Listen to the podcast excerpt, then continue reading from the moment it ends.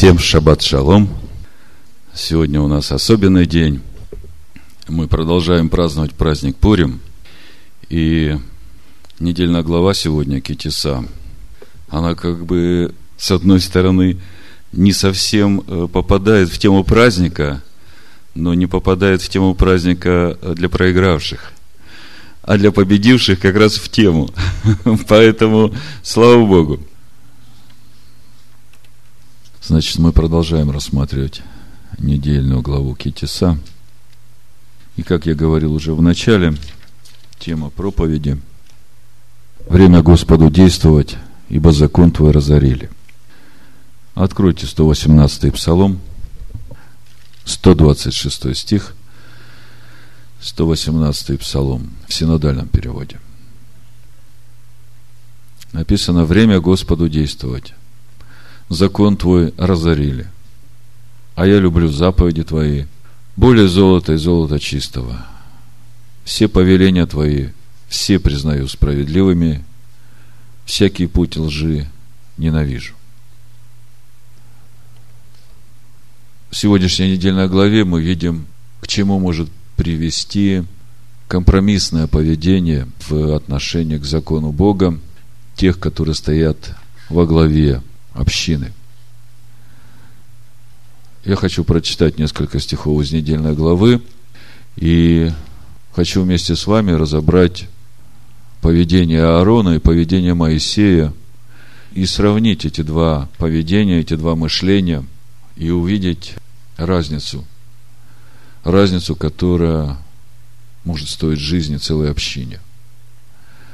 Я думаю, что сегодня это как никогда должно быть важным не только для овец, но в первую очередь для тех, которых Бог поставил во главе общин, как христианских, так и мессианских.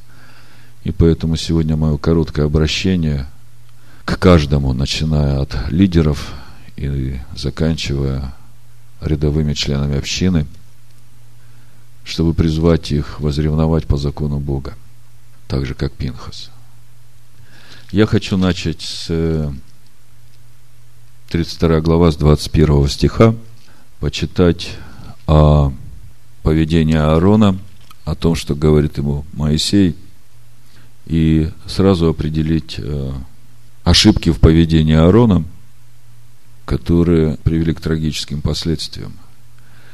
И потом эти же э, варианты поведения мы переложим на поведение Моисея и увидим, что все, чего опасался Аарон, на самом деле при более решительных действиях самого Аарона это бы не привело к тому, чего опасался Аарон. Ну, так, если коротко. Значит, э, буду читать с 21 стиха, 32 глава. «И сказал Моисей Аарону, что сделал тебе народ сей, что ты ввел его в грех великий? Но Аарон сказал, да не возгорается гнев господина моего, ты знаешь этот народ, что он буйный. Они сказали мне, сделай нам Бога, который шел бы перед нами, ибо с Моисеем, с этим человеком, который вывел нас из земли египетской, не знаем, что сделалось. Ну, о языческом мышлении мы еще немного поговорим, сейчас определимся с основными моментами поведения. И я сказал, у кого есть золото, снимите с себя – и отдали мне, я бросил его в огонь, и вышел этот телец. Моисей увидел, что это народ необузданный, ибо Аарон допустил его до необузданности по срамлению пред врагами его. Чем именно Аарон допустил народ до необузданности? Вот давайте вместе поразмышляем чем суть этой ошибки Аарона, в чем суть ошибки в его поведении, что он своим поведением, отношением допустил народ до необузданности.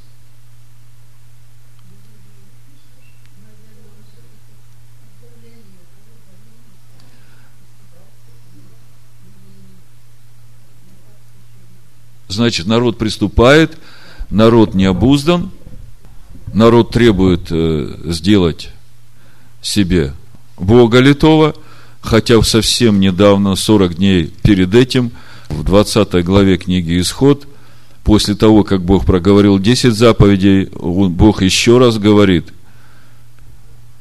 22 стих, 23.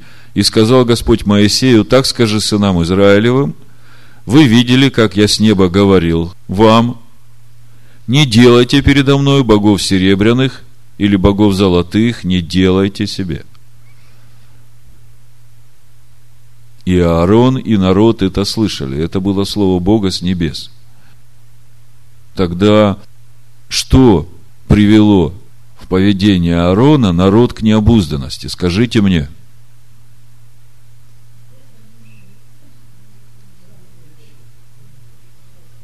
Испугался, да? Мудрецы говорят, что Аарон понимал, что этого делать нельзя. Но, видя то, что народ сильно приступает, он как бы хотел потянуть немножко время. И тем самым дождаться прихода Моисея. То есть, по сути, Аарон понимает, что идола делать нельзя. И видя вот эту неотступность народа, он как бы начинает прогибаться под народ, пытаясь как-то типа того, что даже какую-то э, хитрость применить, да, типа затяну, пока приготовим, пока золото соберем, э, типа того, что женщины не сразу согласятся свои драгоценности из ушей вытащить, и э, пока это все будет собираться, время пройдет, потом пока еще буду выливать.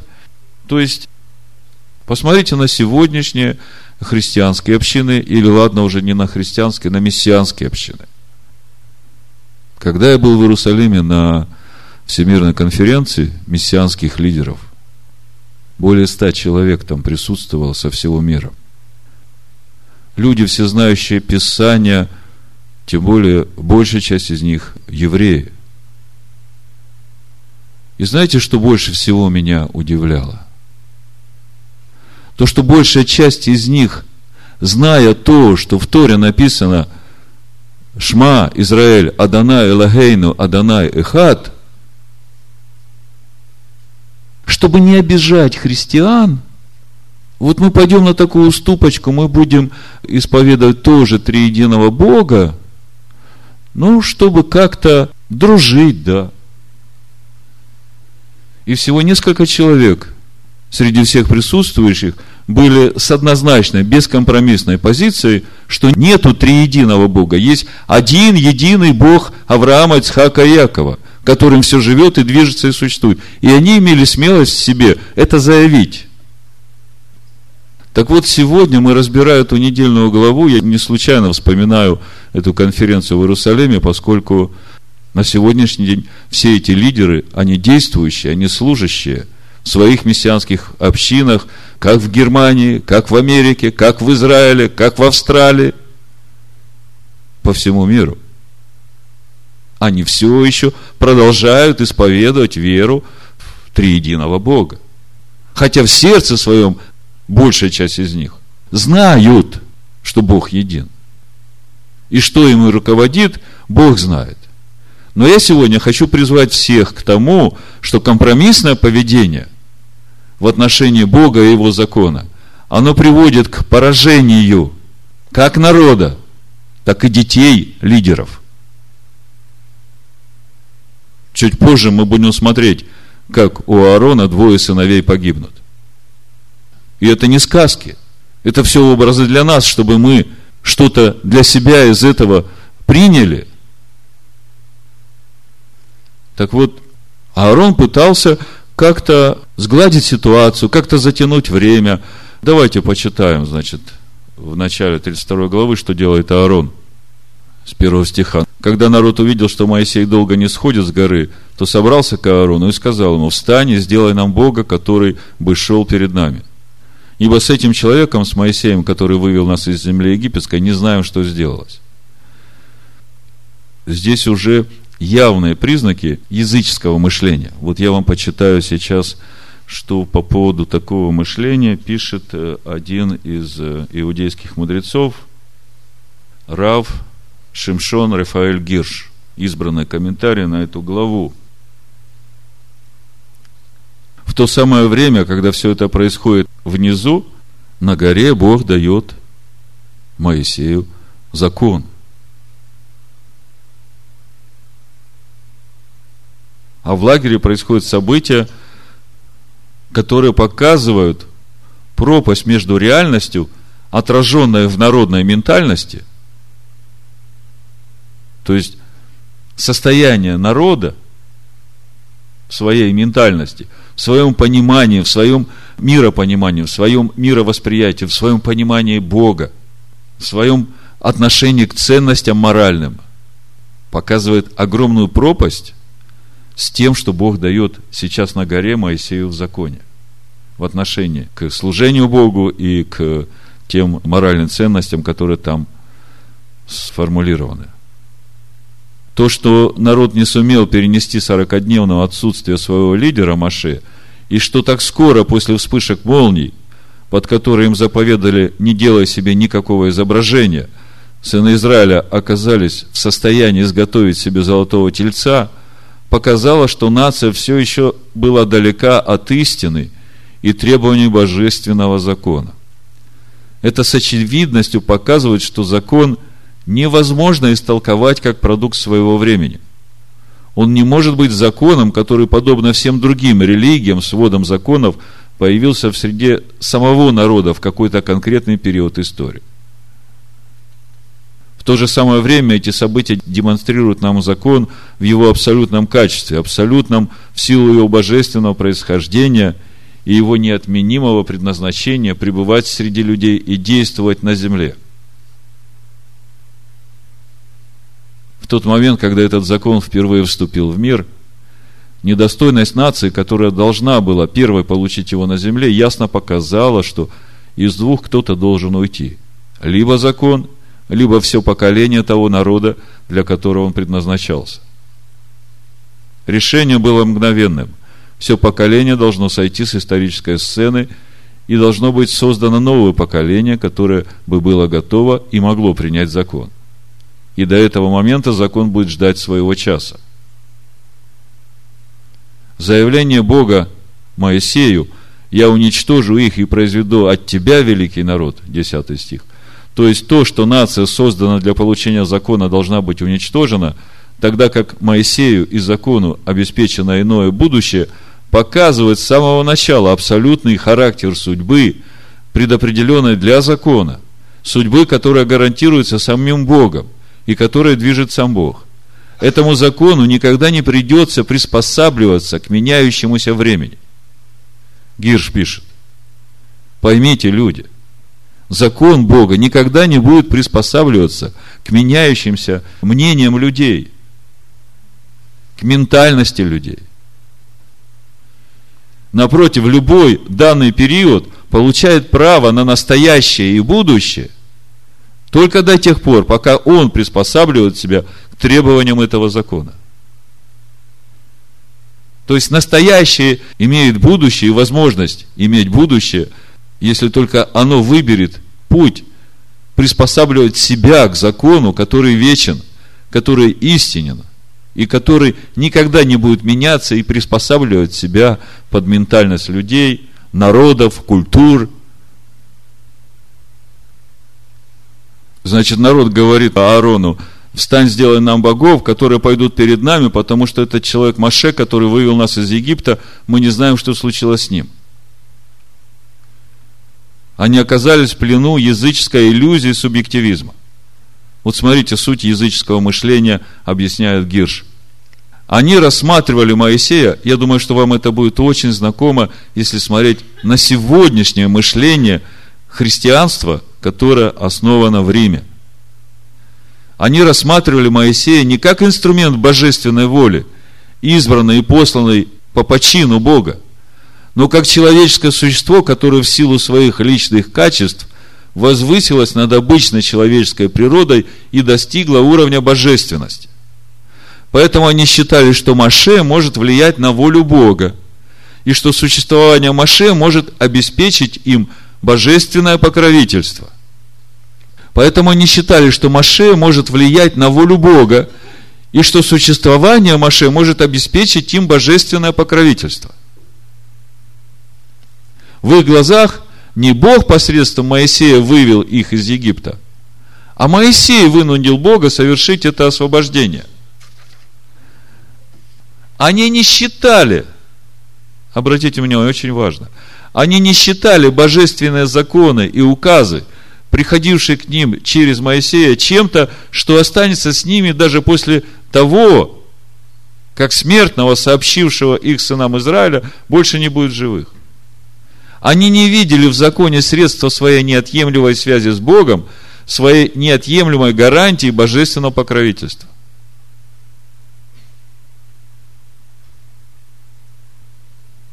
Подумайте, два взгляда на одну ситуацию. Одни говорят, существование Иисуса Христа обеспечивает нам божественное покровительство, а другие говорят, Иисус Христос пришел по воле Бога для того, чтобы раскрыть нам закон Бога. Они этого не видят – они не видят того, что именно закон, который является содержанием Иисуса Христа, который Он раскрывает нам, и является тем средством, которое обеспечивает нам покровительство единого Бога, давшего этот закон. Вы понимаете?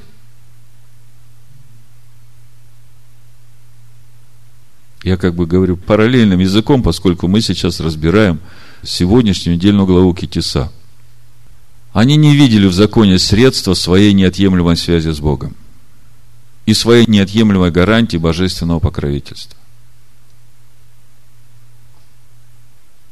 Сущность имени, которое Бог вложил в Машеха, это и есть закон Бога. И это надо увидеть. И тогда, когда ты будешь познавать это имя и обретать его внутрь себя – это именно то, что обеспечит тебе покровительство Бога, благоволение Бога к тебе и связь твою с Богом.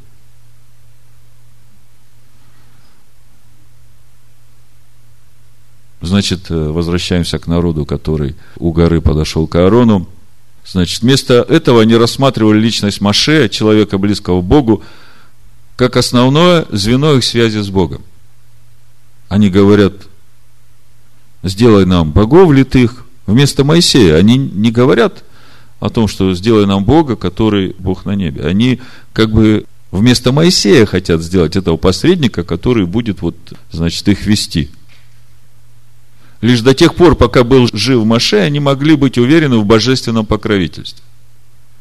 Они считали, что отношения между Маше и Богом были установлены по инициативе Маше, а не Бога. И, следовательно, рассуждали они, если Маше больше нет живых, они могли и должны были предпринять со своей стороны какое-нибудь действие, чтобы привязать к себе божество. Если перевести это на сегодняшний язык, то надо увидеть, что для того, чтобы привязать к себе Бога, надо увидеть, что содержанием Машеха является закон Бога а не делать себе сына Бога как литое изображение и поклоняться ему и приносить жертву ему и думать, что через это они обретают покровительство Бога. Здесь уже явные признаки языческого мышления. Значит, э, Аарон собирает серги, 4 стих, 32 глава. Он взял их из рук их и сделал из них литого тельца – отделал его резцом, и сказали они, вот Бог твой Израиль, который вывел тебя из земли египетской. Да, Иисус Христос наш Спаситель. Но надо увидеть, что Он Спаситель, потому что Бог Его послал. И любовь Иисуса Христа к Богу настолько велика, что Он жизнь свою отдает ради того, чтобы исполнить волю Бога. И причем делает это по собственной воле.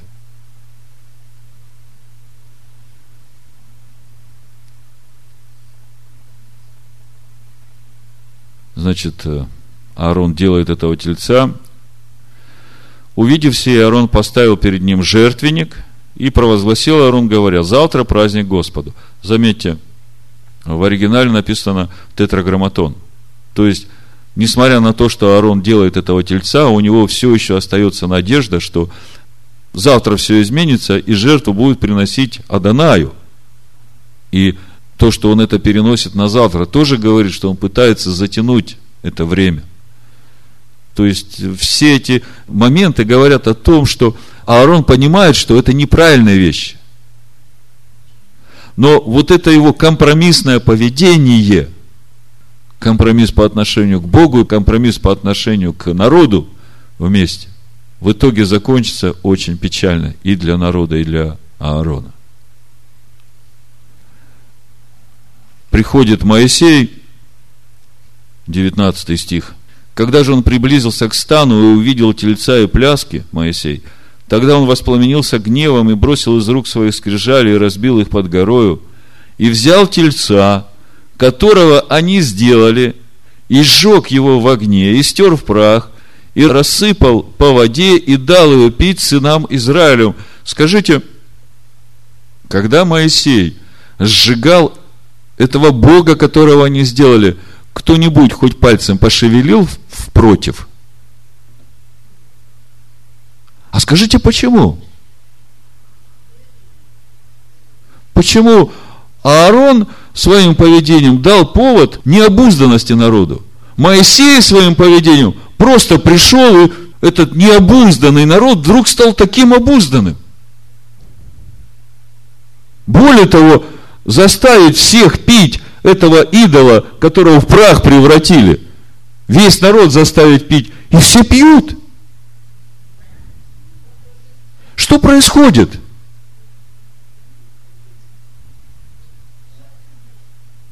Скажите, что такое в поведении Моисея было особенного, что вдруг этот необузданный народ вдруг стал таким обузданным? Вот тот дух, который в Моисее, бескомпромиссный дух. Скажите, а что мешает вам иметь такой дух?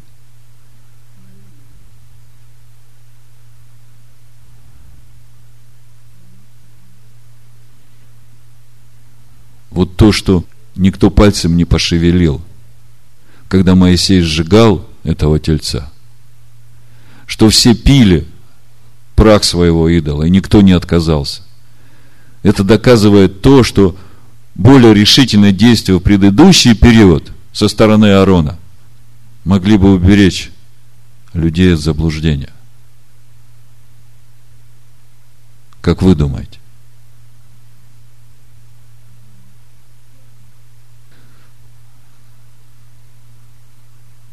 Значит, в итоге получается, что компромиссность в поведении лидера в отношении к закону, который дал Бог, приводит народ к необузданности. И тогда я сейчас обращаюсь к каждому лидеру, который будет слушать эту проповедь, чтобы они проверили себя. Насколько они компромиссны в отношении к закону, который дал Бог, и к народу, которому Бог поставил их служить. И чем это закончится для них и для народа?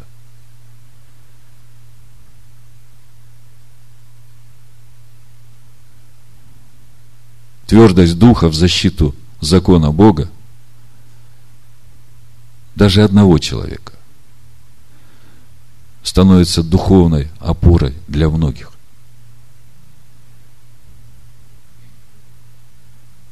И всякий раз, когда к закону относятся с презрением – Каждый человек, любящий Бога, призван действовать как защитник и хранитель закона. И чем тверже будет его дух,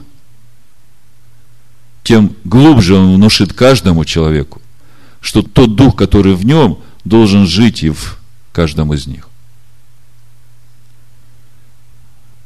Потому Бог Пинхасу вменил его веру в праведность.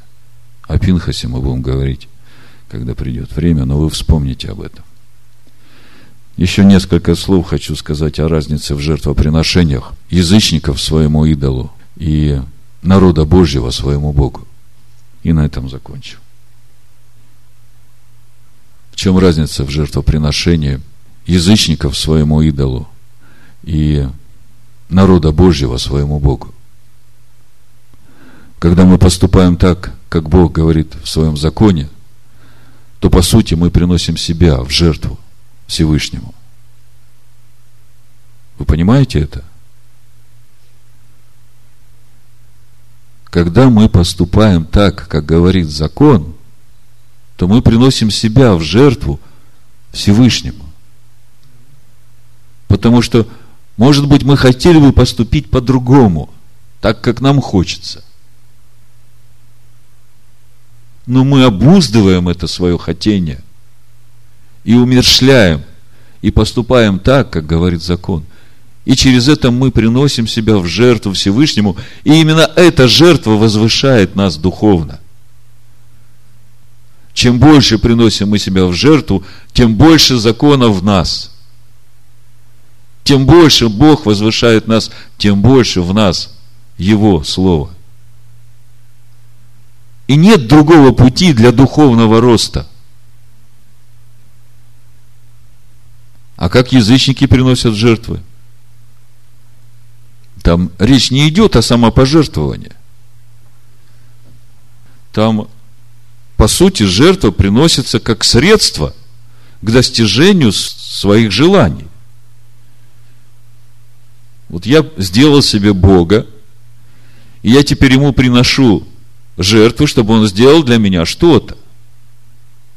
И по сути, здесь уже идет обуздывание не своей природы, а обуздывание Бога и разнуздывание своей похоти, своих желаний, своих чувств. Поэтому всякие языческие жертвоприношения, они заканчиваются оргиями, потому что в конечном итоге провозглашают беззаконие и утверждают беззаконие.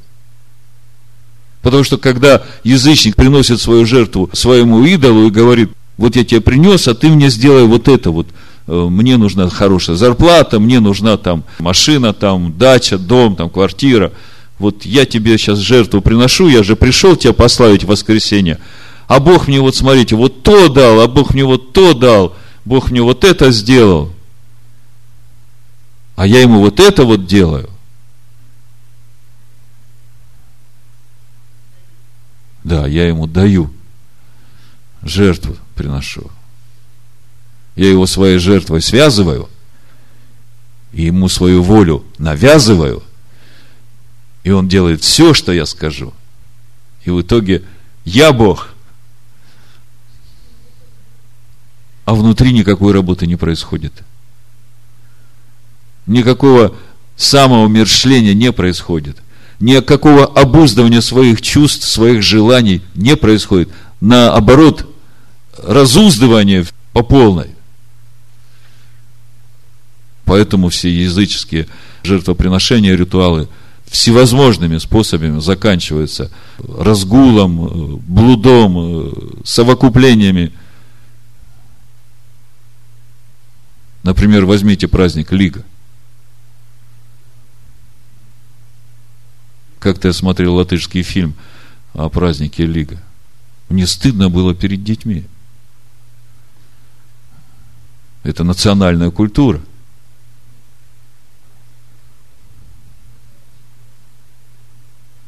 В итоге, принося жертвы идолам, связывая их своими жертвами и развязывая свою необузданность, тем самым утверждают, что нет никакого закона Бога. Утверждают беззаконие и отсутствие всякой морали.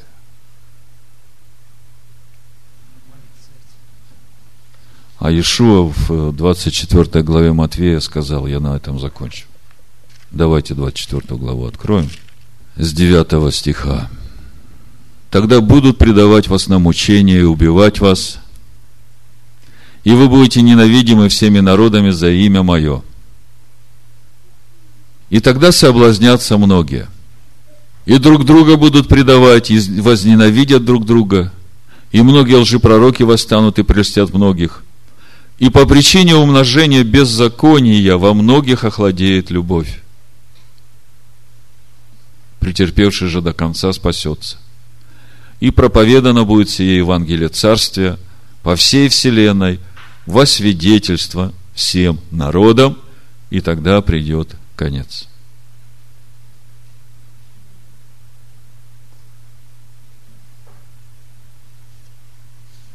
Время Богу действовать, ибо закон его разорили. Амин.